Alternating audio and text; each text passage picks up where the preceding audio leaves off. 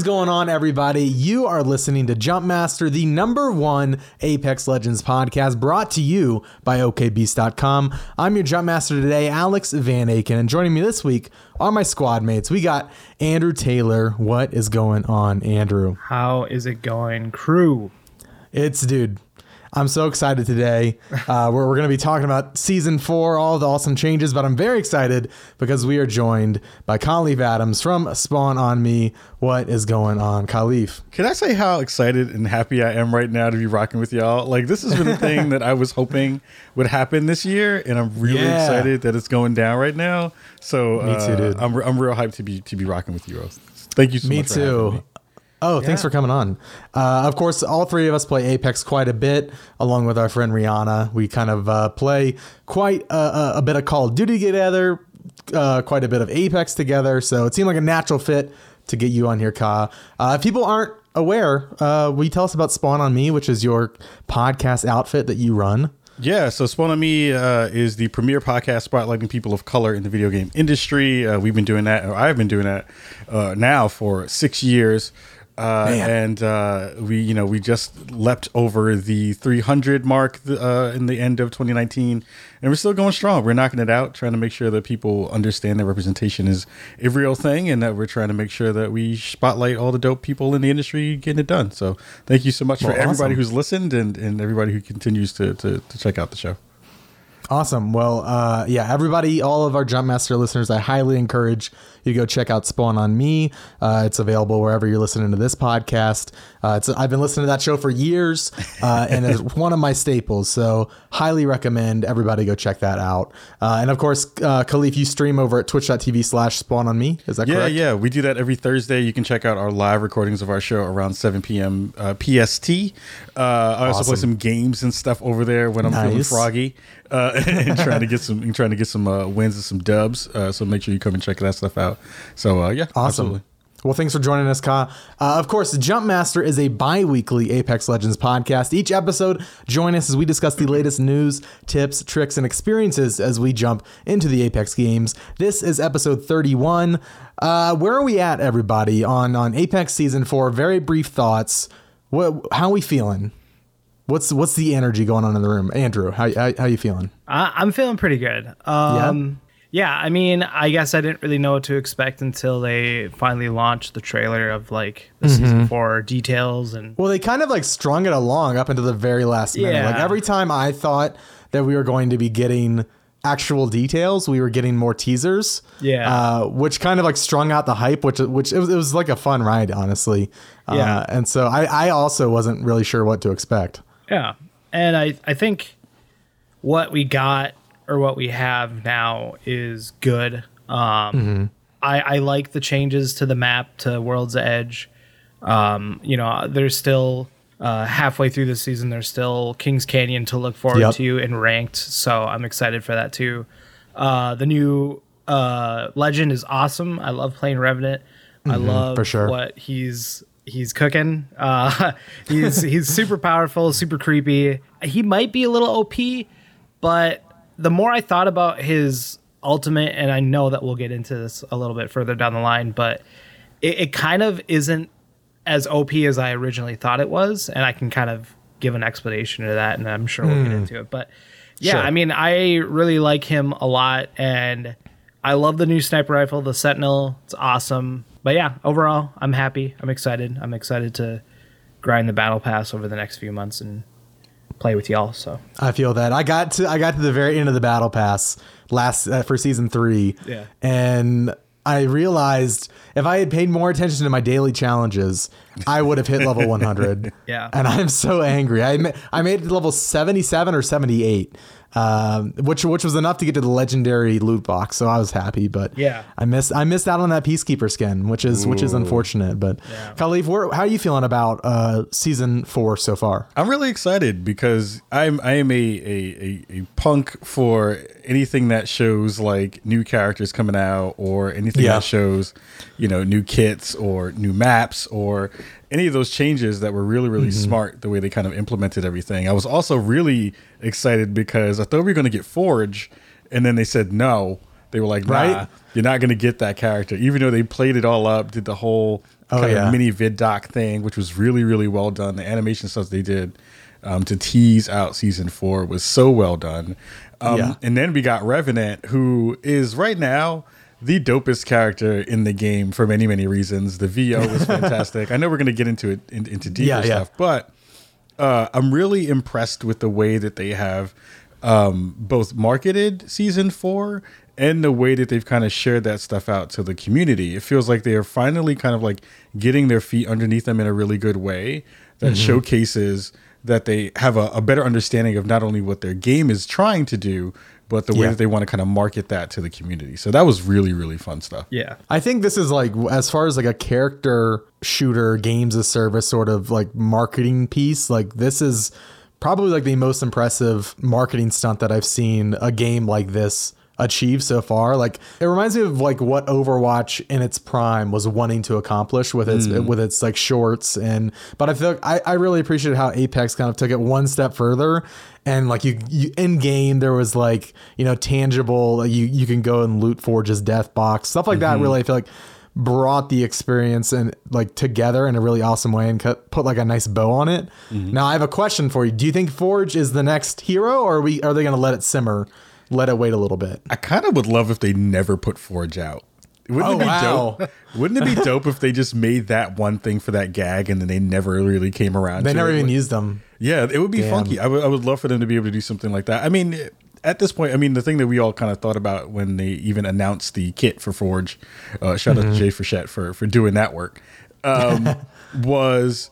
Uh, you know how is his kit supposed to work in a game like Apex? Like everyone was like, Yeah. "Yo, this is Doomfist. We we see what this is." Yeah, right, yeah. But it but it, it feels like even if they do implement that character in the way that they talked about, I don't understand how that character is supposed to fit within the meta uh, of what we currently have. But I'm but I'm excited for them to have kind of broached it and, and brought it up. But um, Yeah. it, it leaves a lot of questions to be asked about uh, what that thing is going to do. For sure. And I and I don't know if like if part of it would be like, oh, he's he's been murdered, he comes back, his kit maybe changes. I, I don't know. Mm-hmm. It, it was very weird how in depth they got with some of those abilities and the in the lore, and so mm-hmm. I'm right there with you. Like, how I don't, I really don't know what he would.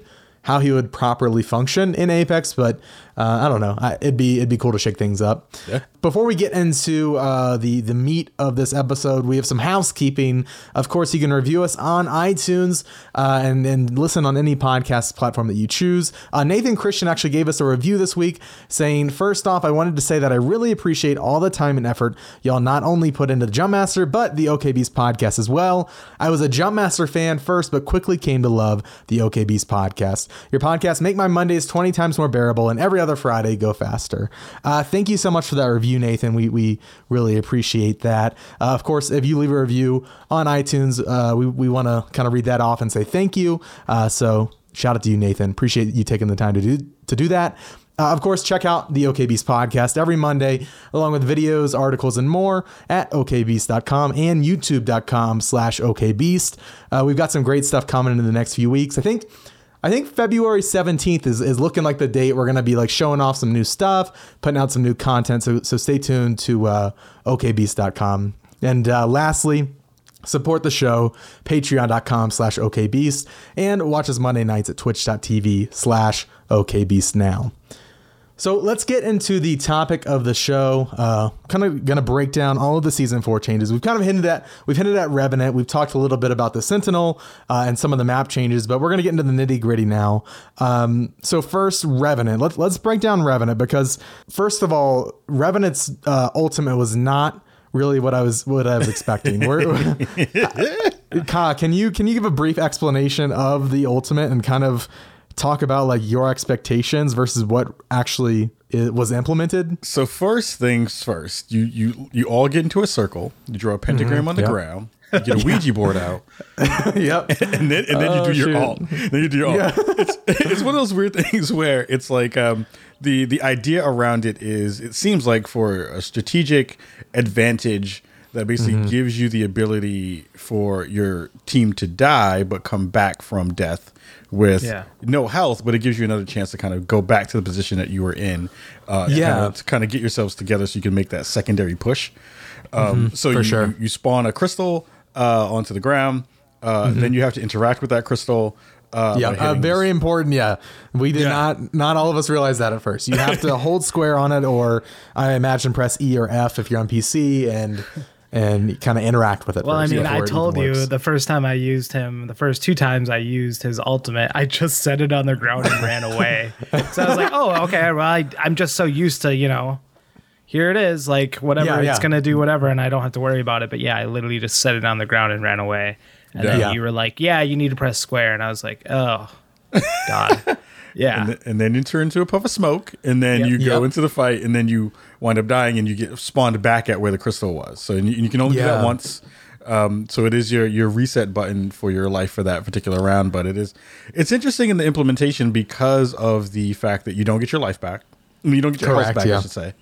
yeah, Um, and and you still continue to uh, come back into the match, which for strategic purposes is really interesting. I know what we were talking about when we played the other day about you know this would be really cool that if you have a a position where you're above your enemy and Yeah, you pop yeah. that as the the ability that you want to use in your alt there, you can go down, get into that fight, lose, and come back, still be safe, and then go back. still have that fight. positional advantage. Yeah, which I think is really interesting as, as a part of as a part of his kit. So, um, Me too. yeah, I feel like this is really going to enable. I feel like this is the kind of hero that I could be wrong, but this is the kind of hero that if I'm going to pick to play Revenant, Mm-hmm. it's going to be with a certain group of people.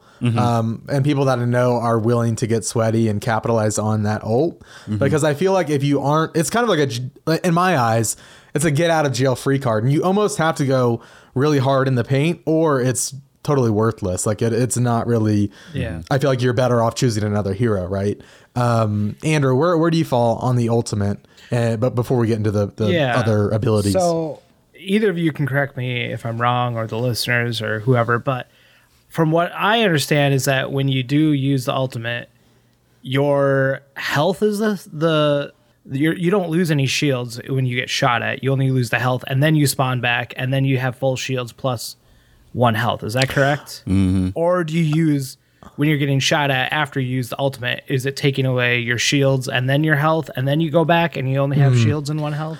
So I think it's early days. I yeah, I think I had shields too. I and I don't know if I had full shields. I at least had like two bubbles of shield. You get and that full, could've you get full shields when you come that. back. Yeah, you get full shields when you come back. Oh, plus okay, the one okay. health. But what I'm Okay. asking is, from what I understand, is that when you use the ultimate, the only thing that is you're being damaged or that's being Oh, taken I'm away sorry. is Okay, health, yes. and then you go Yes. back, and then you have your shields and then no health.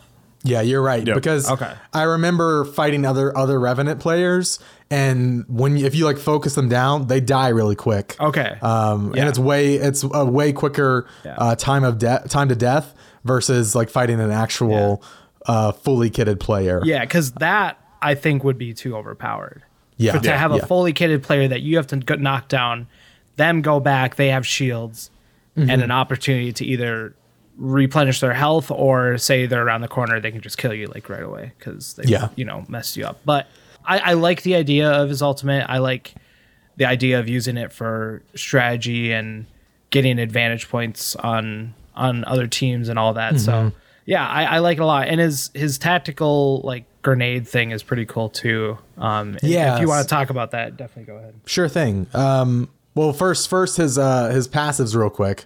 Uh, he crouches faster, crouch crouch walks faster, and can climb higher walls. I know you were scaling like a two story building when I was when I saw it. The animation looks creepy too. The animation's Uh, very creepy. Yeah, so that's like a, that's a really good passive. And then uh, Revenant because he is like a smaller, he has a smaller hitbox. Uh, Revenant takes five percent more damage, similar to like Wraith and other characters like that. Yeah. Oh, Uh, that yeah, explains that. yeah, right. I forgot about that. I was like, I'm getting smoked out here super quick. Oh yeah, I, I feel like you can really tell the difference. Yes. um, especially because I was playing like I would swap to Revenant and then I would play Caustic, and it was like, oh, this is like a, a big difference. But Yeah. Um, the tactical, like Andrew was talking about, uh, it's called Silence, uh, and it is a throwable grenade that deals damage and disables enemy abilities for ten seconds, which. I don't know. I've been on the receiving end of that once so far, and I felt like that was a long time. Ten Yeah, seconds. As a Wraith main, I can tell you it's not fun. Yeah, like I- you, it's not fun. depending on the character, you can just totally break Yeah. Somebody's entire kit, you know, uh, like all of their useful abilities. I don't know. Like, uh, I haven't really hit. It seems like you have to hit like pretty precise, and like the way that it kind of like arches um, when you cast that ability. I've been having trouble actually landing it when I Yeah, play as. Revenant. Same. Yeah. Okay. Good. Yeah, the Um, gauge it's on the gauge me. on the actual arc of the of the grenade feels off. It doesn't a feel like bit, the yeah. same. It, one, it doesn't feel like it procs as fast as your normal nades. Yeah. Like like pulling it up, getting it ready to throw feels slower than your normal nades, and Yep, the arc I agree. feels weird. I think the arc is actually. I think it's a bigger arc. Yeah, Is like it? Oh, like, like, a, yeah. more, yeah, a more extreme Yeah, arc, versus like your grenade where it's like you know. a little more direct. Yeah. forward. Yeah.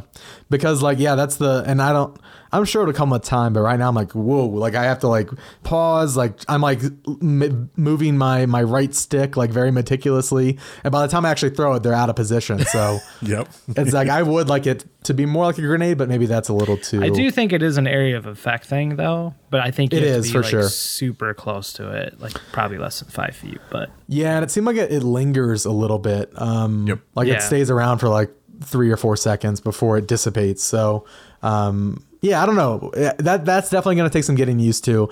I think when like really high level players start to uh, capitalize on that ability, I think you're going to see a lot of Revenant play um, in in in you know um, matches and tournaments and all that stuff. I think I think this hero will have a very this hero right now at least has a very good kit for that sort of play style. I think so. Really excited to see uh, people pop off with that. Uh, let's get into the Sentinel stri- uh, sniper rifle. Uh, of course, the Sentinel is the new bolt action sniper, uh, and it it has a unique ability wherein if you have a shield battery, you can uh, you can press left on the D pad, uh, and you you essentially supercharge this sniper and it you get kind of a disruptor ability on it where it does extra damage to shields. I've only messed with it a few times, Andrew. I know that you you've been raving about it every time I've talked to you. What are your thoughts on, on this on this rifle? I like it a lot. It's probably my favorite sniper rifle. Um, it Really? re- it, rewards you for hitting your shots. Yeah, Um, I've only used the charge shot one time and I only landed one shot and it broke the shields right away. So it's kind of like it's kind of like Kraber Jr. because like if- yeah, cuz like if you if you hit someone with a Kraber shot um say I think it's like either gold shields or whatever. I think the shields are 100% down plus half your health. This it's like it'll take your shields down 100% like if you land the shot, but it doesn't Mm-hmm. take it take away any health. If I'm wrong about that, please correct me. But yeah, it's still early days, so yeah, I- it's hard. It's I hard to gauge to exactly know. how much damage it it does, but for sure. I the the charge shot hitting that does feel really great. Um, but yeah, there's just something about bolt action rifles that I just I love so much. It sounds Um, terrifying too once you've yeah. charged it up. yes, Yeah. it I really was does. like, what is that sound? Yeah, That and the animation is the animation is awesome too when you're charging it up. Um, but yeah, no, so far I love the gun. It's probably my favorite sniper rifle. Um, it takes a little while to get used to for sure. It's definitely you got to be way more patient with your shots. It's not like the triple take or you know the G7. Um, so yeah, it's but it, it like I said before, it rewards you by hitting your shots, and that's that's what you need to do anyway. So uh, Now, Kahlief, how do you feel about it being another sniper rifle that was introduced? Are you are you cool with that? Like, wh- how do you feel about them them really enforcing that meta on players and really encouraging that with the new weapon? Well, I mean, I feel like this map of all maps so far between the two that have that we've had a chance to play on this this this map rewards sniper play in a good way. Like mm-hmm. there's more verticality in, in the maps. There's it's kind of more spread out in, in more open areas that you have to traverse when you're trying to get from one POI to the to, to another. So it's one of those Yeah. things where it feels like them rewarding people again, like like Drew was talking about, saying like, "Hey, if you're good with a sniper rifle, we're gonna give you places to play with it." I like the mm-hmm. fact that they they divvied out different ammo for snipers in a good way too, or at least me. Is that just for sniper? Is that just for the sentinel, or is that just No, that you're right. That is for all snipers now. Yeah, which I Um, also like except for the. G7, which is weird, but which is super weird because also the G7 doesn't feel like it's an actual sniper rifle. It feels like it's a it's a bolt action DMR more than anything else. But yeah, the fact that they have you know made those changes too kind of changes the way that you think about when you're going to take those fights because it changes what you put into your kit which Yeah, I like, which I like too. Um, so that's that's really smart. I love the way that they've kind of made those uh, quality of life changes and, and, and mixed it up a little bit. That wasn't even something that I'd really thought about. Like, yeah, like you have to make that conscious choice. Okay, this match, like I'm not just picking up energy ammo, and yeah, I'll rock a triple take until I find a havoc or something. Mm-hmm. Like you're making that conscious choice. Okay, I'm like I'm sniping this match. Like let's get it into the let's kind of set into that mood and and play style and see what happens. So Mm-hmm. uh, I like that. Like as a I feel like I was always non-committal with the snipers. Like I would pick up, I would pick up the energy ammo. I would find a charge rifle, and I would kind of play that until it didn't suit me, and then I would just drop that off and pick up a havoc like very late game. Yeah. Um, whereas now it's like, okay, I have to actually like I have to commit if I'm going to do this. You know. Uh, so I, I really like that uh, that change for sure. I feel like it makes it um, more of an intentional. Um, play style so And also, that's super cool Really quick, it, it also feels Yeah. like them adding that charge function to that one particular sniper rifle Mm-hmm. changes the way that you think about hop ups too. Because it also It really makes you think about, oh, well, if you have this charge, you know, you can charge this with a with a with a battery, and and alter the way it shoots. What other cool things could you do with some of the things that are already around on the map that you can then use as like your shift key to change the Oh, way that man. those guns kind of shoot and, and kind of interact? with the Yeah. world? that would be dope. I'm, I'm curious to see what they what they if they keep doing this Yeah. uh, kind of change. Yeah, because I to me that's much more refreshing than just oh here's another hop up. Like Yeah. I, I feel like okay we have we like you said we have these these items that are already in the game. How can they augment what's there? Yeah. And it just I feel like when you start getting to that place, you get to a very exciting place when you start embracing that stuff. Um, and and like you said, like you okay, it, it, then it goes down to like the the minute details of how am I managing my inventory? Like, am I going to carry more health items and less ammo, but I can then use that extra those extra shield batteries to charge the shots I do have. Like that stuff is really exciting as a player. It's risk I think. reward, and I think Yeah. Oh, yeah, I think that's sure, a yeah. cool. I think that's a cool thing to implement into this game. Uh, so yeah, like absolutely. like Haas said, I would definitely like to see more of the things that are in the environment that maybe the weapons can interact with. You know, I like the idea. Well, speaking of the environment, Andrew, how are you how are you liking the map changes? Because for, for those who are unaware, maybe you're maybe you're just tuning in and you haven't had a chance to play yourself yet. Uh, the big map changes are one, the planet harvester, which is uh, in the center of the map. It's this massive uh, planet harvester. It's like it's a giant laser beam, uh, giant like science looking complex with like a lot of different doors and hallways that you can go down. It's two levels. It's really cool looking. Uh, and then they split the capital city in two. Um, so there's now Fragment East and Fragment West, uh, and those kind of have.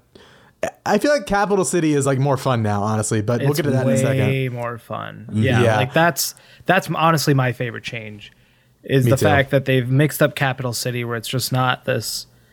I feel like it's kind of it was kind of a cookie cutter city before, but like now that they've really just kind of given you the option to either land on one side or the other.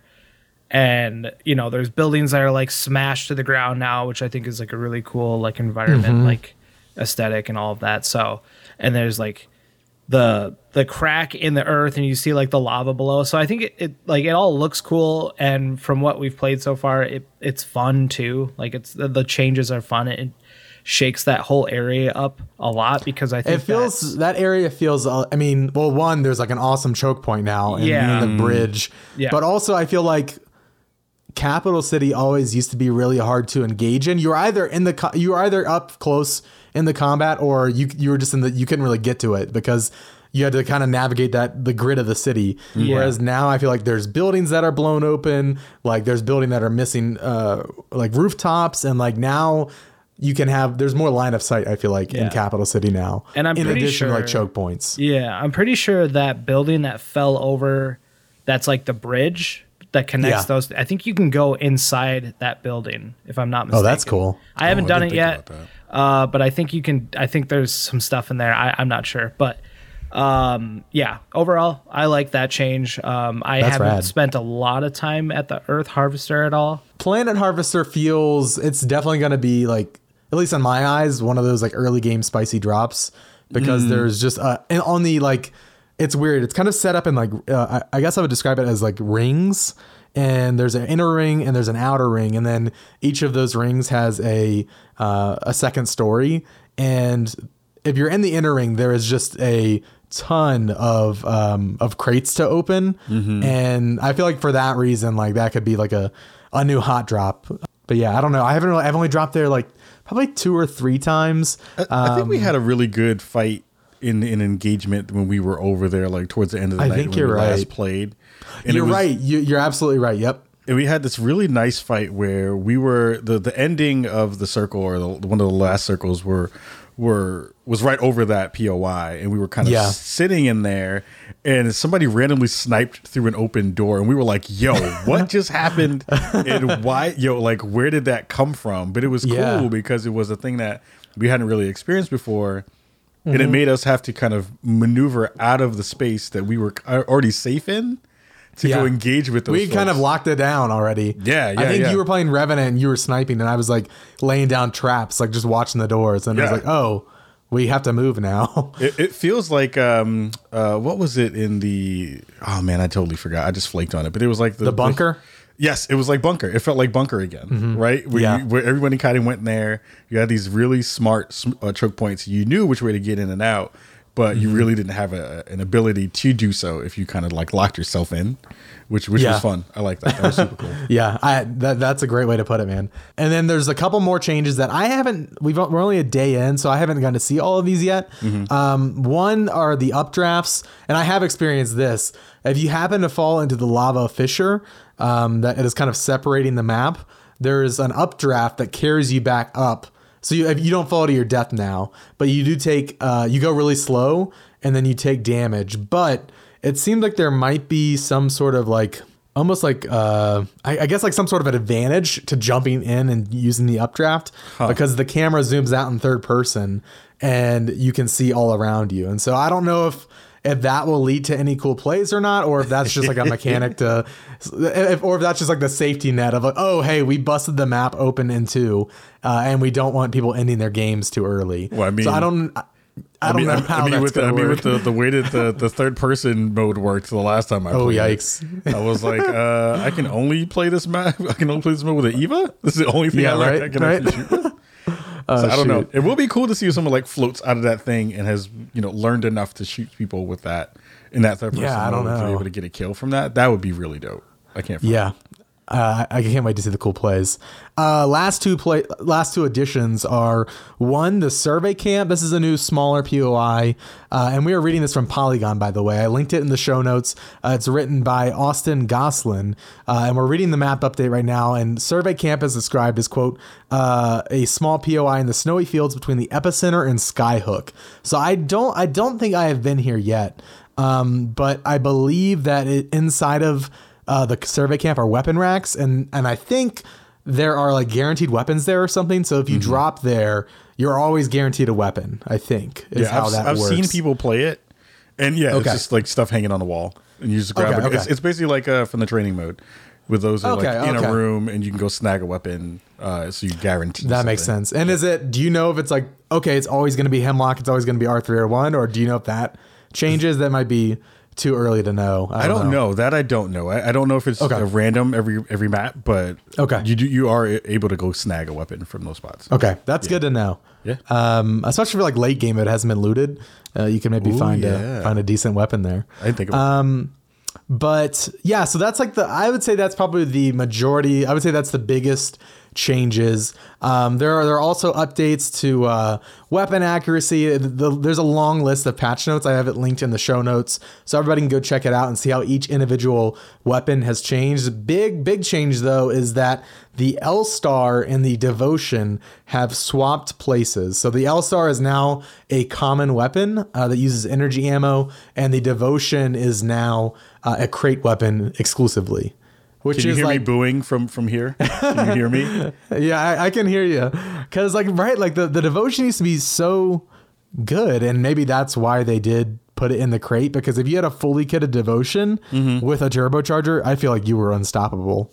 Yeah, I feel like L star just stands for you're gonna lose star. Easy star, you're just gonna lose. Um, yeah, because Right? every time I pick that thing up, I lose. I die. Yeah. I d- have no uh, ability to get a kill with that thing, no matter how much you shoot it. So I, I guess now, like on the plus side, I can learn how to like shoot doors open or whatever. Like they were like teasing early on in the L Star days. Uh, Andrew, how do you feel about this change? Um, I'm a little bummed about it just because I loved using a devotion. Um, And so to see this change is is different. Yeah, I guess it's just something I'm gonna have to get used to. One thing I noticed with you know them swapping it out and the L-Star being you know like a main weapon now is that you can I think you can only pick up like a specific amount of ammo for it. I don't know. It's really weird because like in the ammo counter, it just shows like the ammo that's in the gun, but it doesn't, doesn't show any reserve ammo. So I don't know if maybe they haven't Huh. changed that yet. I wonder if that's know. a I wonder if that's a bug. yeah, that might that be may a be- bug. So I Yeah. I don't know. Maybe it's Because as far as I understand, it reload. Oh wait, no. Uh, I'm looking at this patch note. Same uh, same doc from Polygon in the L Star description. They said reloading has been revu- removed, and the L Star will overheat after sustained fire. So best to fire. Oh no. So it sounds like it fires the same, uh, but there is no reloading. So I think similar to the old L Star, you had to exhaust the entire weapon, and then maybe after that you can. Hmm. then you're refill it. able to Um, pick up energy. I don't know. It's Maybe. it's weird, but Yeah. yeah, it's a change that we're definitely gonna have to get used to. I Yeah. I I hated the L Star at first, but then I finally kind of came around to it eventually when they made Once they added the it. digital threat to Yeah. it, I felt like it really changed Yeah. that weapon. But now that that is not attached from the beginning, I'm kind of like, eh. Yeah, know. it's kind of back to its old state. yeah, we'll see what happens there. Um, but yeah, those are probably the biggest changes in, in terms of weapons besides the the new Sentinel. Um, how are we feeling? Anything else before we want to get to the news? Like, how do you guys feel about the battle pass? We haven't really talked about that. Are you are you guys excited about the skins that were shown off and all that? Yeah, I mean the skins. Yeah. The skins are, have been pretty good. I mean, I think that they've done a good job in the past couple of um, iterations to kind of build out some of that stuff. And I feel like uh, it is always the, the the newest characters gets the best stuff. Uh, so Revenant, I'm sure, is gonna have like crazy dope skins, but you know we'll see what the rest of the, the crew gets. Yeah. For sure. Really quick, there was one thing I saw in the patch notes that I think was really interesting, and I didn't see it before. Was that Bloodhound, when you down uh, a player, adds five seconds to Beast of the Hunt timer, oh wow. and it's possible to exceed starting time with successive kills, which is interesting because if you're a Bloodhound player, you know, uh, Beast of the Hunt is kind of a, a risk reward as well. So it's like gives you For sure. situational awareness to be able to figure out where people are because everybody glows red and everything goes because of black and white. But you didn't really get anything for killing uh, enemies when you were in that in that mode. Like when you were Yeah. using the ability, it didn't really do anything but give you uh, situational awareness. This Yeah. is cool because then it extends it. So you really Which do also to- extends that because isn't there a movement speed with uh, movement speed buff with Beast of the Hunt? Yes, Yes, because Huh. it's it's like it's great because then Beast of the Hunt, I would always use it as my my closing ability. So it's like once we're into those last couple of rounds, you need to third party or you need to Okay. you know push that last group. You throw Beast of the Hunt on, and then you all push real hard, right? And yeah, yeah. but now sense. if you can do that and if you're in that in that in between space where you've just gotten enough uh space between you and the next crew you can get a kill and continue to do that and keep pushing which is really interesting so that is very cool. yeah i'm excited to see how that's going to play because I, I just didn't play bloodhound yet since since uh, season four dropped so i want to see how And that's going to work Yeah, because like as a I don't play Bloodhound very much. Like their kit is very much one that on the new map I haven't found as much use for, and maybe that's Mm-hmm. just because even on Kings Canyon I never re- really used Bloodhound uh, in any sort of like huge way, and I always kind of use them as like, oh hey, you know my, my friends are here, like I'm gonna I'm gonna try Bloodhound today. Yeah. but I never really got great at their kit, Yeah. and the fact that like this this kind of like is more of uh, an enticement to kind of dig deeper in that character because man i could like i'm just picturing like like you saying like okay we're taking down one one one crew you chain it. Then there's another crew like i'm imagining endgame Yeah. being very fun with bloodhound. Yeah. So, yeah absolutely. Hmm. I feel like that's a great change. Bloodhound has come a really long way from where they were like when they first were introduced into the game. now why do you, why do you say that? Cause like I feel like I see so many more players play Bloodhound now, mm, and yeah. I feel like they've tweaked their abilities a lot over the last mm-hmm. couple of seasons, and I don't know. I guess they've definitely become more relevant. I do see a lot more Bloodhound play. Yeah, and Not I- from me, but from my teammates. yeah, and I, I, I honestly think it's because of the World's Edge, like because it's such a massive map. When you use That's a good point, yeah. when you use Bloodhounds like passive, or what is it? Yeah, it's they're passive. Yeah, the the passive tracks tracks footsteps. yeah. Yeah. Yep. So like, yeah, I don't know. I'm glad to see that there's more Bloodhound players out there. So Nice. I didn't really, yeah, because I didn't really think about that. Like on Kings Canyon, if you kind of know, like that map is so tight and, and constricted that like there's only really like one or two places like the enemy team went. Whereas with like World's Edge, like there's a lot. I feel like there's it is so open. Like Yeah. having that situation awareness is is nice for sure. Well, cool. Um, that kind of concludes our our season four uh, deep dive. And uh, we we kind of talked last episode. If you missed it, uh, Andrew and I kind of went into um, more of the details on ranked and and and all of that stuff. So if you're missing that info, go check out last episode uh, to get filled in on that stuff. Um, let's get into the news and articles. We have one piece of news this week besides you know the massive the massive stuff that we just talked about. Uh, and this news comes from Engadget. The writer is Jessica Conditt, and the headline reads Apex Legends is the next big game to try to crack China's mobile market. Um, and the article begins, quote, during its earnings call last week, EA confirmed that a mobile version of Apex Legends is definitely in development. Uh, and this is definitely something that, that we've known about. Um, but yeah, uh, it continues. Executives didn't say when it's expected to launch, but they did mention they're building the smartphone the smartphone version with a partner in China. Uh, mobile games in China are two things you're going to hear a lot about as the video game lead heads into 2020.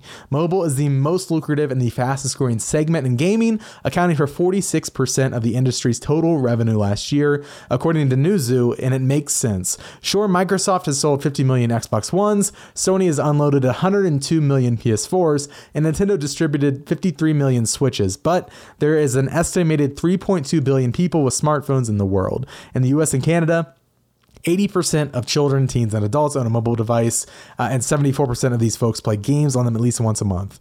Um, and so the the article kind of goes on, um, and it's uh, it's- it's talking about how Activision partnered with uh, Tencent to create Call of Duty Mobile, uh, which launched in October of 2019, and how that saw a lot of success. And now it seems that EA is kind of partnering with a company in China to follow a similar path. So I just wanted to hear uh, Andrew and Kahlief, like your takes on this. Do you think Apex is suited for mobile? I mean, I honestly wouldn't say Call of Duty is suited for mobile, but here we are, right? Like, mm-hmm. how do you feel about this, Ka? I mean, that's the interesting part of that whole scenario, right? Was when I heard that, oh, PUBG is going to mobile and then Call of Duty is going Yeah. to mobile. I sat in my room and laughed and cackled. And I was like, yeah, okay, whatever. This is never going to fit into the mobile space in a reasonable way. And I was totally wrong in Yeah. my my estimation about that because they had ridiculous amounts of adoption to the to, to mobile.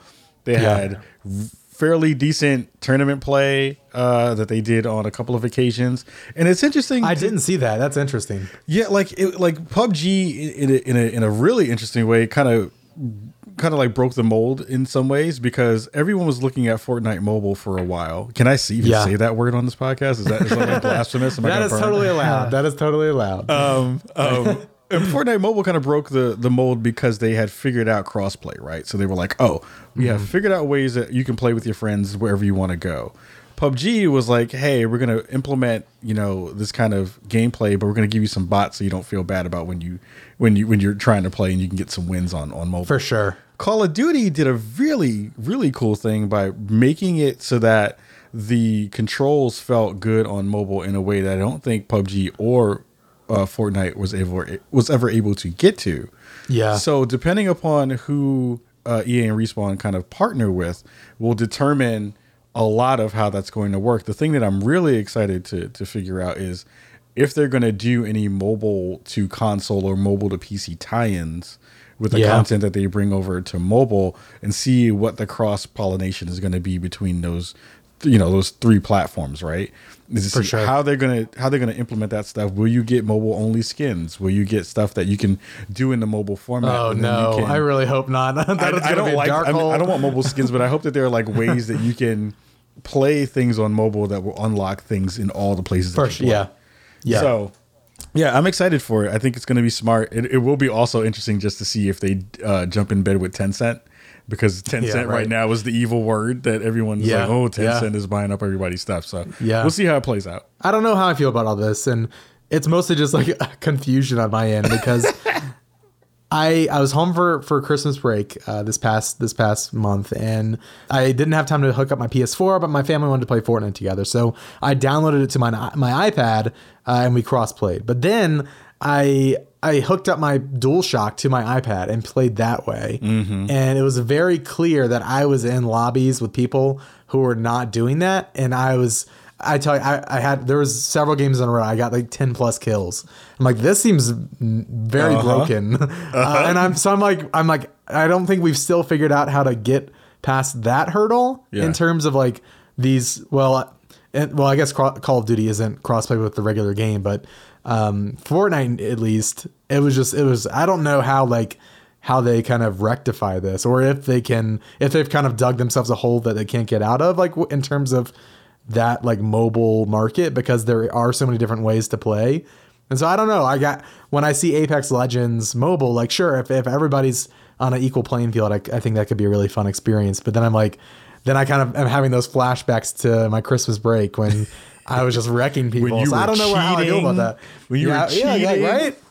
It's like, oh, these poor people don't didn't see the the latest iPhone patch notes, like, uh, and like I'm just like decimating them. So I I don't know, I don't know how to feel about that, but it's it's it's really exciting uh, at the very least that this is even like that these are that these are even problems that we are having to solve. I think that's a really cool thing. Yeah. Um, Andrew, you gonna are you gonna play a ton of ton of Apex Legends mobile at release? Uh, no, but the idea is cool, and it's it's exciting to see a game that I really enjoy get more eyes on it. Um, There you go, As yeah. if there already isn't enough, but you know what I mean. Like having Oh, yeah. people find an avenue to check out this game. Finally, maybe they don't have a console and they only have a mobile phone, and like, yeah, I think that. Or think even if they have one, and this is the gateway to get them involved yeah, with the yeah, absolutely. the you know So, yeah. the kind of flagship experience. Yep. Uh, well, cool. That is our news segment for the day.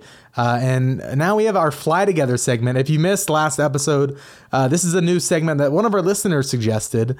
Uh, and every week or every episode now, uh, if you are looking for people to play with, you can email us hello at okbeast.com with the subject line Fly Together, uh, Jumpmaster, and uh, send us your Xbox gamer tags, your PSN, your Origin IDs, and we will share them with the listenership, and you can kind of get a squad going.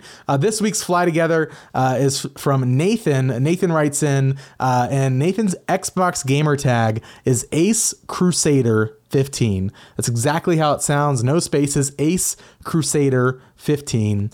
Uh, Nathan says, I'm a Lifeline main and have almost 2,000 lifetime kills. Dang. Uh, 1,000 with Bloodhound, and I'm looking for a more consistent ranked team to play Season 4 with because I'm trying to play on Kings Canyon.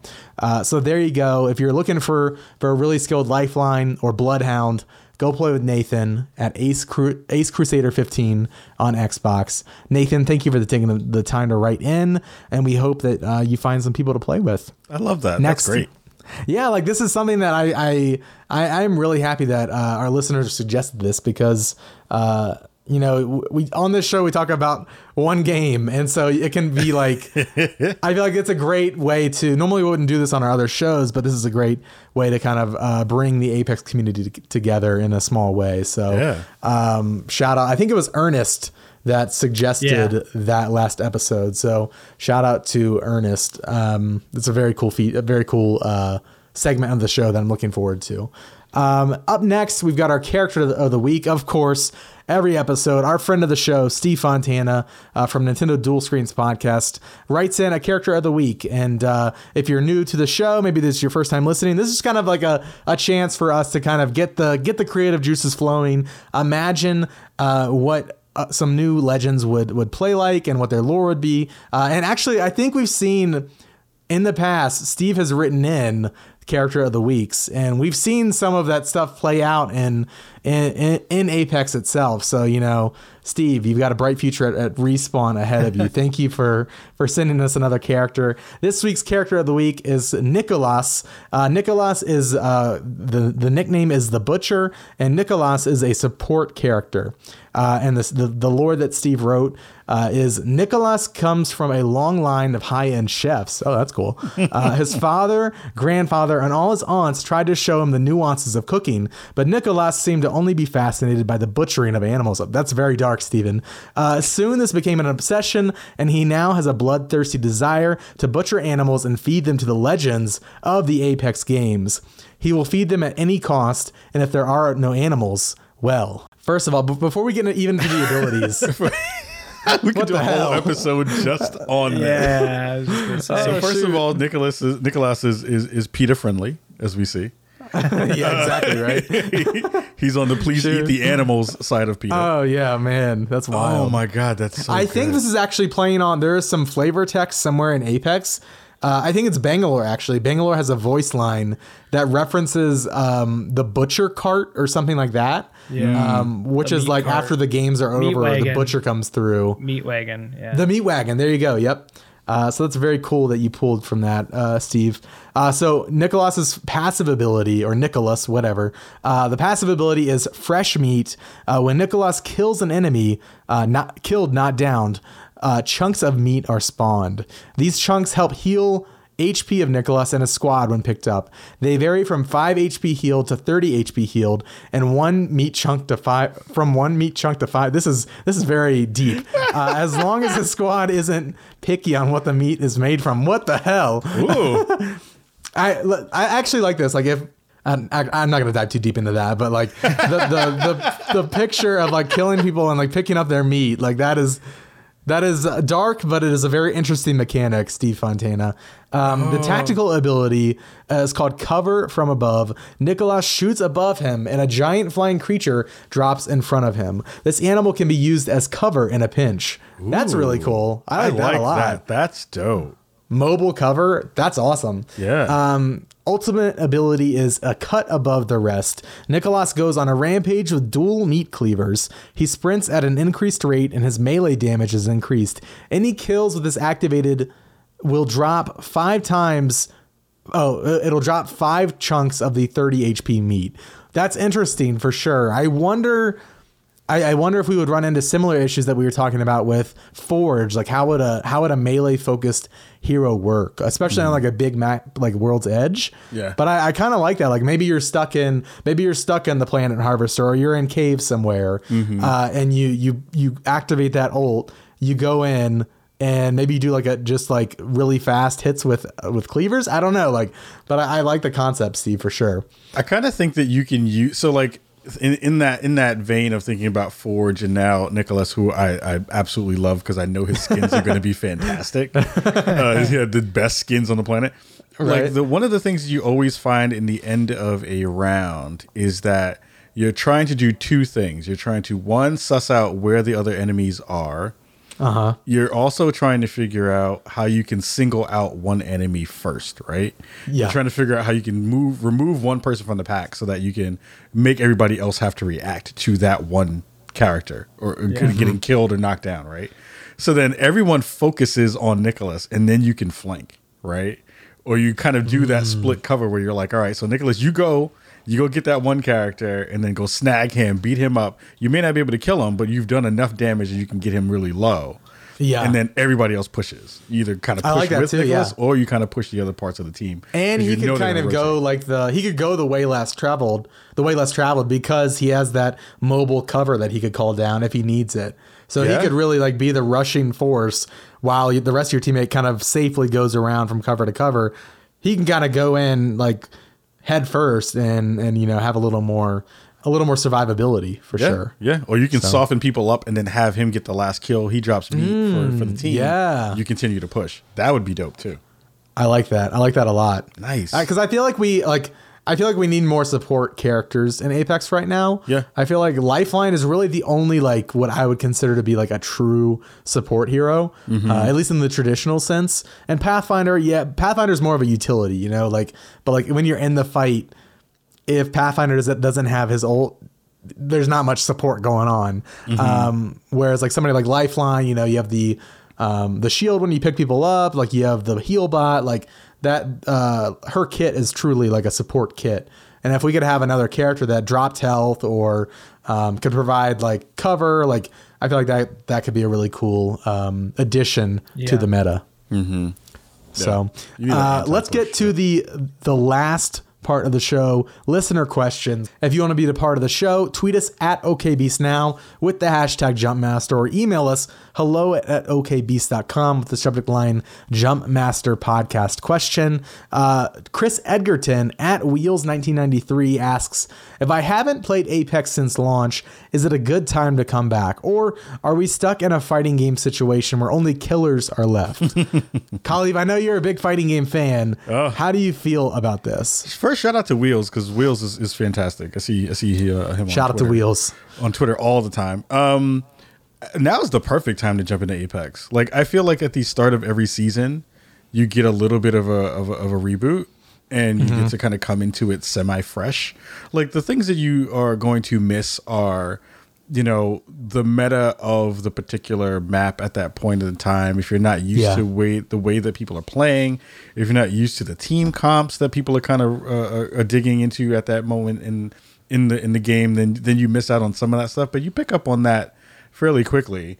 Um, and, and and it feels like you know the killers that are here now have always been there. They haven't Yeah. gone anywhere. Like the people who are dropping ten to fifteen kills a match, like those people you just have to run away from anyway and just pray. Yeah, and just pretty hope much. you, hope you make it out of there alive anyway. So Pretty um, much. yeah. It feels like now is the perfect time for anybody to jump into to, to Apex. Andrew, how do you feel about this? You, are, do you agree? Yeah, I, I think it's probably a good time to come back. Um, like Haas said, I mean, it's the the killers are still out there, but like it's there's still enough freshness coming into the game where it's like okay now everyone's kind of back at square one in a in a way where there's map changes. So not everyone's going to know the map changes right off the bat. So you're kind of in the same pool as everyone there um, there might be Yeah. gun changes that kind of everyone has to get used to so yeah i mean the beginning of every season is is probably the time to get back into the game you know if you don't have time yeah, now and I think there's always at the very too. least, at the very least, to your point, like now is the time to get in because everybody is kind of talking about it, having fun with it. Yeah. I think at the very least, even if you don't necessarily stay with the game for a long time, Chris, I think you can at least get some really fun matches in with some friends in the meantime, uh, and kind of just get to. I mean, it's free to play. Like, there's no risk for you, right? Like, um, just jump in, try it out, and and see if it sticks. And if not, at least you had a good time. Like that's kind of where where I fall on it. Um, where as opposed to like, you know, if I want to get into Mortal Kombat right now, like I'd have to go and drop, you know, 40, 50 bucks on it and I might just get my ass handed to me the whole time. So uh, it's free. There's there's no risk. So maybe check it out and see see what you think. Uh, Rihanna, friend of the show, asks, uh, what hop ups or attachments do you miss? disruptors Yeah, disruptors. Yeah, they were they were so broken but They were. so I feel fun, like though. yeah They, they were very fun. I feel like um, I kind of am missing the energy mags. Like that's that's a recent change Yeah. that I'm still getting used to. But the fact that like I can't put an energy mag on a havoc, it's like ooh, that like dramatically affects the way that I think about that weapon. Yeah. Um, and like and it kind of changes like what uh, I'm playing with these days. Um, but I, I think I would probably side with with the other two. I think I would go disruptors for sure. Those were just oh so so good. good, so good. broken Yeah. but fun broken but so good and the way they sounded oh Oh, they're so good. emmett asks um, i'm really praying that next season's weapon won't be another sniper if it isn't what type of weapon would you like to see i'm hoping for something quirky like the softball or epg from titanfall 2 yeah Ooh. i think the softball is a grenade launcher yes um, which I would love to see in this game. Even if it's not like it would probably have to be a crate weapon, but 100% I, you could maybe I don't know. I feel like there's a world that exists where you could have a grenade launcher that is a common weapon. I, thi- I think it would have to be like the wingman that has like three shots in it, four shots in it, and you know they aren't like traditional grenade damage. But I feel like it would be very cool to have a, a common weapon that that uh, requires like a little more kind of changes up the aim a little bit, like something that lobs. Like I, I think that it could like be a fun mechanic, but Yeah. It would definitely have to be a crate weapon though, and not have like any ammo. Because I don't know, like uh, think of a grenade launcher in Apex, like it's definitely going to do some damage. So Yeah, being able sure. to reload the thing and have a fresh like whatever round of grenades in there, kind of screws. do you ever think we'll see a uh, rocket launcher in this game? I hope not. Yeah, I hope no. not. Yeah, no. Please no. Don't make any rocket launches for this game. Please don't do it. Especially with all that verticality, that would be awful. I Everyone's think. gonna cheese the hell out of that thing. Yeah, uh, like you'd have to make the area of effect like so small. You like you'd have to you'd have to like hit somebody directly with it to make it. And at that point, it would matter. be pointless to put something like that in the game. yeah, Yeah, Agreed. I do. Hope, I I- I don't think we're going to see a sniper rifle next. Um, I would like to see a pistol, like a new sort of pistol, come into play Hmm. that is maybe a little more enticing, like in in the long game. Um, I I also like I I know there's like the RE forty five. I am not somebody who uses that uh, gun that much or the attachment for it. Yeah. Um, so maybe I'm like speaking um, from an ignorant place, but I just feel like I am. That is not a weapon that is equipped to be used in the very end game. You know that that's like definitely like early early 10 minutes like i'm gonna put i'm gonna replace that even if i have the, the hop up for it Oh, you Um, mean the P twenty twenty? Yeah, and I guess Yeah. the I guess the wingman is a pistol, but I don't know. I just feel like there there's more space there um, to have something cool come in. Uh, I would like to see something like that over like a new SMG or assault rifle. Like I think we have a lot of those right now, um, or maybe like even just like I'd love to see like an update to those old guns. We talked earlier about like having like using shield batteries to augment weapons. Like maybe maybe instead of getting a new weapon next season, they do an overhaul on the current weapons and say, okay, hey, here's four more weapons that you can use the shield battery with, and here's how their alternate fire mode works. Yeah. Um, That'd be cool. but I don't know. I want a Seems crate like a- grenade. That's what I want. I want a new What like a, what, what do you think like a blo- like a uh, like a flashbang or like a, No, see, because one of the things that I'm finding, um, because think about this in terms of the meta that we have right now, right? So you have Mm-hmm. a lot of characters that either do a big area of effect uh, blasts with their ultimates. So you have Yeah. Bangalore and you have um, Gibraltar who do that. Wattson was the counter for that, right? So you get that. Mm-hmm. Yeah. Wattson throws up the shield. You don't have to deal with it. Um, Revenant now gives you the ability to push and not die. You can push twice and not die. Mm-hmm. yeah The only thing that we see right now that's the kind of um, thing that frustrates me the most when I'm playing is there isn't anything to stop a push. There's Yeah. nothing that stops you from pushing hard or gives you something that you have to think about besides a Bangalore alt where you have to maneuver through it. I want a nade that's a trap nade. So something that slows you, something that gives you an error effect that you have to deal with, that you have to run through, uh, something that is um, something that either saps shield or something that does something that is causes you to stop your push in a in a Yeah. good way. So and it's only going to be in crates because that it would be too OP to just have it laying around on the ground in in most Yeah. crates and stuff like that. because I feel like thermite grenades kind of fulfill that a little bit, but in the same way they are very like they are very like if you don't throw it exactly right, like Right. it's it's useless. You know. Yeah, yeah, yeah, yeah. If that would be cool, or it would be something in which you have to melee to use it. So, like, you remember Gears of War where you could tag somebody with a nade and they blow up? Oh yeah. so you'd get a nade that you would get from a crate, and it would you'd have to be in a in melee range to be able to use it, and it's something that's connected to your melee attack. Um, but then when you do that thing, it like blacks out somebody's screen or it does something really, really uh, intrusive to make them have to like again stop their push, reevaluate if they're going to take that fight, and then you can regroup.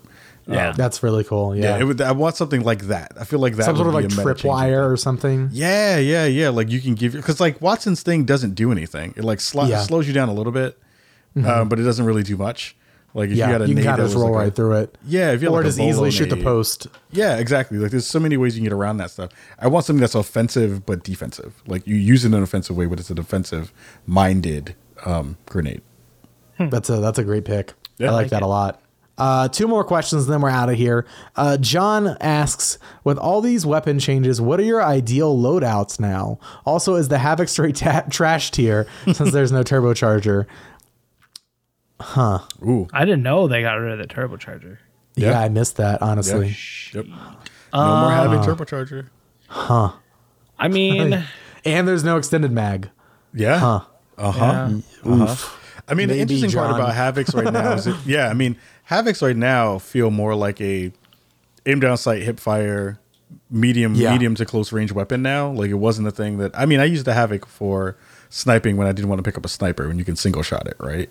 Oh, you use the select fire. Okay. Yeah, I used the select fire to make that thing like it was. It gave me a secondary option to be able to use it in that way. Um, but in terms of loadout now, it's still for me 301 and then some some version of a sniper rifle. Or Yeah. you know what I mean? Because I want to be able to take up close fights where the 301 does a lot of good work and Mm-hmm. for feels sure. like it's pretty steady. But I also know that the map requires you to have long range weapon fights. And being able to take a longbow with me or a triple take at this point, which I used to hate. Um, now, I now know. I- right? I'm kind of in a, in a, in a similar spot with the triple take. oh yeah, like with a choke, it's so nasty right now. So Yeah, it is. so like yeah, Uh, So 301 you said, and then a sniper. yep, Yeah, I think I'm kind of in the similar spot. Like I, I was for a while. I would go R90, R99 and then I'd go an LMG like the Spitfire or Devotion, um, or even like a Havoc if I had like a, a mag on it. Um, I just we, we've talked about it a couple times on the show, me and Andrew. The R99 just isn't really getting it done for me anymore. Same. Um, and the 301 is kind of coming back to that as well. Like that gun just has like great recoil, very steady. Uh, it's just kind of like old faithful, you know what I mean? Like no, there's not a circumstance where I don't want an R301 Yep. on my character. Um, and I'm like I'm in a weird place with snipers right now. Like I feel like I've just I've honestly just been off with them lately. Like I used to the longbow used to be like my main weapon, and then once they got rid of the skull piercer, I kind of like dropped it. Uh, and I feel like I'm I'm kind of out of practice on snipers, and so I've been in a weird place with the meta. Like I have been rocking like peacekeepers and stuff, which is like really weird for World's Edge. yeah. I Um, don't like peacekeepers anymore. Like peacekeepers to me just feel really. It's off. too inconsistent now. yeah. for like, me I've at least. It. I've dropped I think it. I like it because I play Pathfinder and I can get in people's face real quick. Yeah. Uh, and make sure I get that shot. Yeah. But if I was playing any other character, like I would, I probably would maybe not not use the Peacekeeper. I Mm-hmm. don't know. I, def- I definitely have better luck with it than Andrew does because he'll like he'll pop him in the face and it's like 14 damage. Well, and yeah. I'll, I consistently get like hundreds and I'm like, let's go. Like this Yeah. is I mean, like I honestly, I wish I would think about it a little bit more in the moment, but I should start saving clips of when I'm like, this person's shields are broken. I have charged up this peacekeeper with the choke. I've hit them square in the chest, and somehow they still get me. And Yeah. I I don't know. Like it it just seems it's so RNG. And mm-hmm. so yeah, I, I don't know. I just don't use it that much anymore unless I absolutely have to. The R99 I'm still like pretty iffy on, but like I still use that. Um Sentinel is like my new sniper rifle, so I, I don't that. use I, Yeah. only only time I'll pick up a 99 at this point is if I know if like if it's near me and I need a I need a weapon, but I never aim down sights with a 99 anymore. It's all hip fire. yeah. Yeah, yeah. I will only absolutely. hip fire it, and it's the same with the, with an Eva because like I would much rather an Eva to shotgun you multiple times and know I'm getting damage on you than have to deal with uh peacekeeper missing and stuff. But the question I had for you, Alex, really quick in terms of sniping stuff was: Are you messing around with the per optics settings at all? I do, yes. Um, like you mean like if I pick up like a two to four times, like am I adjusting that? Yeah, because that that changed a lot of the way that I use my snipers now. Is like I know one of the biggest gripes was that anything that's longer than a three times scope feels like you're just moving way too slow across Yeah. you know across your your vision and moving that up a bunch even higher than my normal uh sensitivity has made a huge difference in the way that I snipe. Maybe I need to mess with that then. Yeah, it was it was something that I'm, I played around with because I was like I, I'm moving at the same speed usually for most Yeah. of the weapons that I use, uh, and actually this is because I was missing a lot with my peacekeeper. Um, I was, and I was like, oh, I'm missing so much with my peacekeeper that I'm not hip firing it the right way. Um, and then figured out I was like, oh, if I move the scopes up and move them a little bit faster, um, I'm able Then to it track my works. targets a little bit better. Yep. Maybe I need to do that because Yeah. I kind of feel similarly Um, and it, does it work? Like if I have it two to four times, if I'm in the two times setting, it's one way, and on the four times it's the other. Like it's Yeah, not just like per. Oh, that's cool. Okay. Yeah, so like per like per scope, you can set of a, a different variance on on you know That's really your- cool. your, uh, That is really cool. sensitivities. Yep. because like I, I think I would. Yeah, if I can, if I can customize that more, then that's that's very enticing. And Like, you have the firing range too. Yep. that's that's a good point. So, yeah, like, you don't have to do it while you're actually playing a game to figure all that out. So Yep. Because right now, like if I have a charge rifle, I'm pretty set because I like the way that I can lead my shots better because it has that that laser and before the big shot, Mm-hmm. and I feel like that really helps me. Uh, but when it comes to like longbow and stuff like that, like, I feel like I'm just shooting in the dark. Yeah. Um, Yep. So I'm gonna try that out. That's a that's like a very good tip. Um, last question comes from Nathan. Nathan writes in. I know last year in one of the Jumpmaster podcasts, you talked about where you think Apex will be after their one year anniversary. Um, what have been the things you wished they would have fixed slash added to the game by now, or in the past year that they haven't added? And where do you think the game will be at the two year anniversary? So let's pick one each. Uh, one thing that we thought um, would have been added to the game by now, and one thing that we want to see added. I think for me, uh, solo mode, like I think that would have been like a permanent mainstay by now. Um, that I'm I'm kind of bummed that isn't, but I mean I kind of I definitely get like the considerations that go into that sort of thing, like green lighting it as a permanent mode for sure. Um, but I think like I've just had like I've had a lot of great. I've actually had recently had great experiences with some some of my squads, like people being very friendly and stuff like that. But also over the past year, I've had squads that like are kind of playing solo games themselves, and it's like why don't we just make this official? You know what I mean? Yeah. Um, and so that's kind of where I'm at with that. Uh, what about you, Kahlief? I was hoping for duos to to, to be a thing that they, yeah. they kind of jumped in in a real way. I was hoping that that was going to be a thing for sure. Yeah, Um, and honestly, I'm I'm still a little bit surprised that they haven't played around with the economy stuff in a real way yet. and what do you mean by that? Like with the like the red chips that you get and stuff like that. yeah, like that stuff Yeah. just still feels like there's no way to really get anything worth uh, from it. Yeah. like it Yeah. still feels like it takes way too long to get enough currency to to to build that extra. You know, skin or whatever that you wanted to build. So I'm, I'm a little bit worried about that stuff. But it, I'm, I'm I'm really excited about the fact that they you know continue to make big changes in you know the, towards the end of uh, year one, which was like the the the keys for the for the for the loot caves and stuff like that, or for the vaults, I should say. Um, that and like just having those bots fly around was such a huge difference in the way that you think about you know acquiring loot.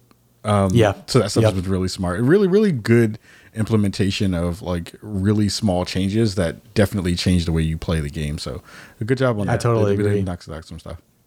Totally agree on that. yeah, Uh, Andrew, what about you? yeah. I mean, I'd like to see some other interesting ways of how loot is distributed to players. Um, like obviously, you know, we had the flyers in Kings Canyon. We had the loot bots.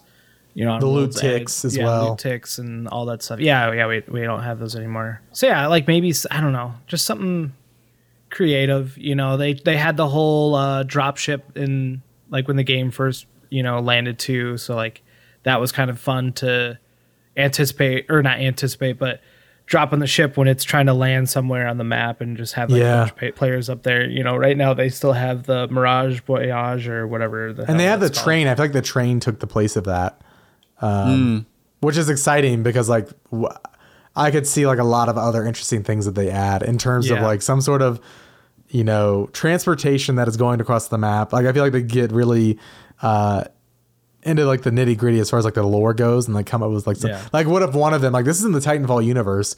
What if like one of them is like you know.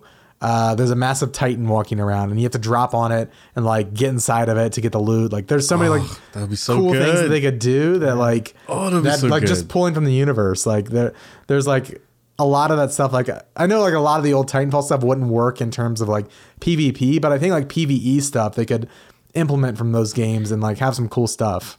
So here's here's kind of a cool idea. Okay. What if there was an area on the map that was super high loot, like super high tier loot, like fully kitted guns, and like not not the blue circle like higher than that? like like the same amount of like that sort of stuff. Okay. But like you might there might be like a couple gold shields there, maybe like a Mm-hmm. gold weapon or something. And you can go for it, but that area is being like patrolled by like a non-playable Titan. And like if you awesome. get caught by the Titan, like it's obviously gonna just destroy your shit. So I don't know. That that's a cool idea, I think, to like implement Titans into the game Yeah. where it's not being controlled by a player, but it's guarding like a high tier loot area, which Yeah. high re- high risk, high reward, that sort of thing. Or they can know just pull you out of the game and just make you play Minesweeper to get the Yeah, It'll just be a Minesweeper bot somewhere that you have to like Right? pick the right ones and not die. yeah. That's and I'm, funny. I'm sure they're doing some sort of.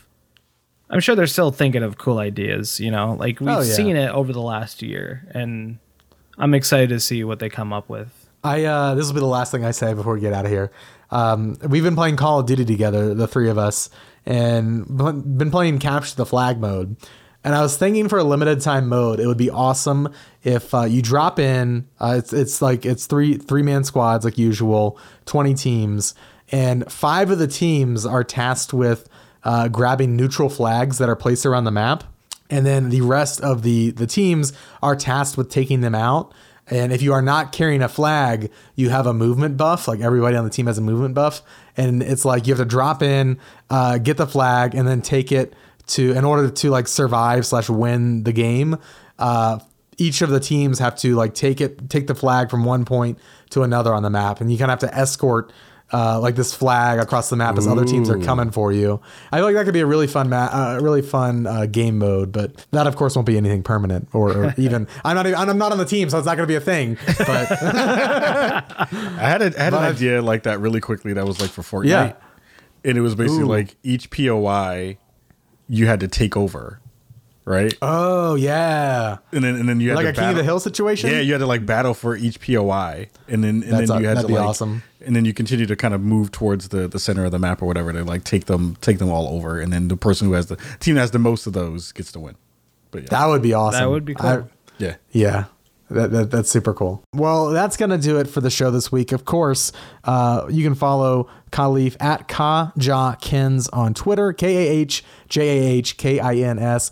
But Kahlief, if people want to find out uh, more about Spawn on Me or listen to, to all the shows and, and, and the Twitch streams, will you point them point them in the right direction? Yeah, where, where absolutely. Can, where can they go? Yeah, you can go to spawnonme.com. Uh, that's the main hub for most of our stuff. Uh, you can check out our archive shows there. Uh, again, twitch.tv slash spawnonme is where you can check us out there every Thursday, 7 p.m. Uh, PST. Uh, Patreon.com if you want to, uh, patreon.com Yeah. slash spawnonme if you want to help support the show, make make Chicago grow, uh, and also get uh, my addendum show some more thoughts uh, to be able to hear uh, other things that may not necessarily be gaming related. Uh, there, a couple of quick things that are happening for uh, me and the rest of the crew uh, would be uh, I'm going to Dice, uh, which is a Yeah. huge conference uh, from the Academy of Arts and Sciences. Uh, I'll be doing a roundtable discussion. I'll be leading a roundtable discussion with some of the biggest names in the industry there. Um, and then in March, I'll be going to GDC. Uh, so you'll probably see me on Kind of Funny. You'll probably see me in a couple of places as well, uh, getting some love and hanging out with the wonderful folks over across the world. Um, and yeah, like we're trying to build out cool stuff. Uh, we're trying to figure out good ways to uh, make podcasting look and sound a little bit different through the, the lens of, of blackness that we kind of share. Um, and also trying to figure out how YouTube works. So yeah, go to youtube.com slash one on me, uh, and you'll be able to see uh, all of our shows that we tape uh, on Twitch will be broken out into videos that go up there as well. So again, thank you boys for having me. Uh, I am very excited that we got a chance to hang out tonight. Uh, I love you both, and also uh, Drew, can I please use the sniper rifle next time? Yes. yes. Well, thank you for joining us, Kahlief. Uh, we really appreciate you having you coming on the show, and and uh, we really just appreciate playing the game with you. It's been a lot of fun lately. Um, this is gonna do it for the show. Uh, follow me at it's Van Aken. Follow Andrew at Papa Drew Bear. Don't forget uh, review, subscribe on iTunes, support us on Patreon, and uh, join the Discord at okbeast.com/discord. Uh, that's gonna do it for this week. Stay legendary.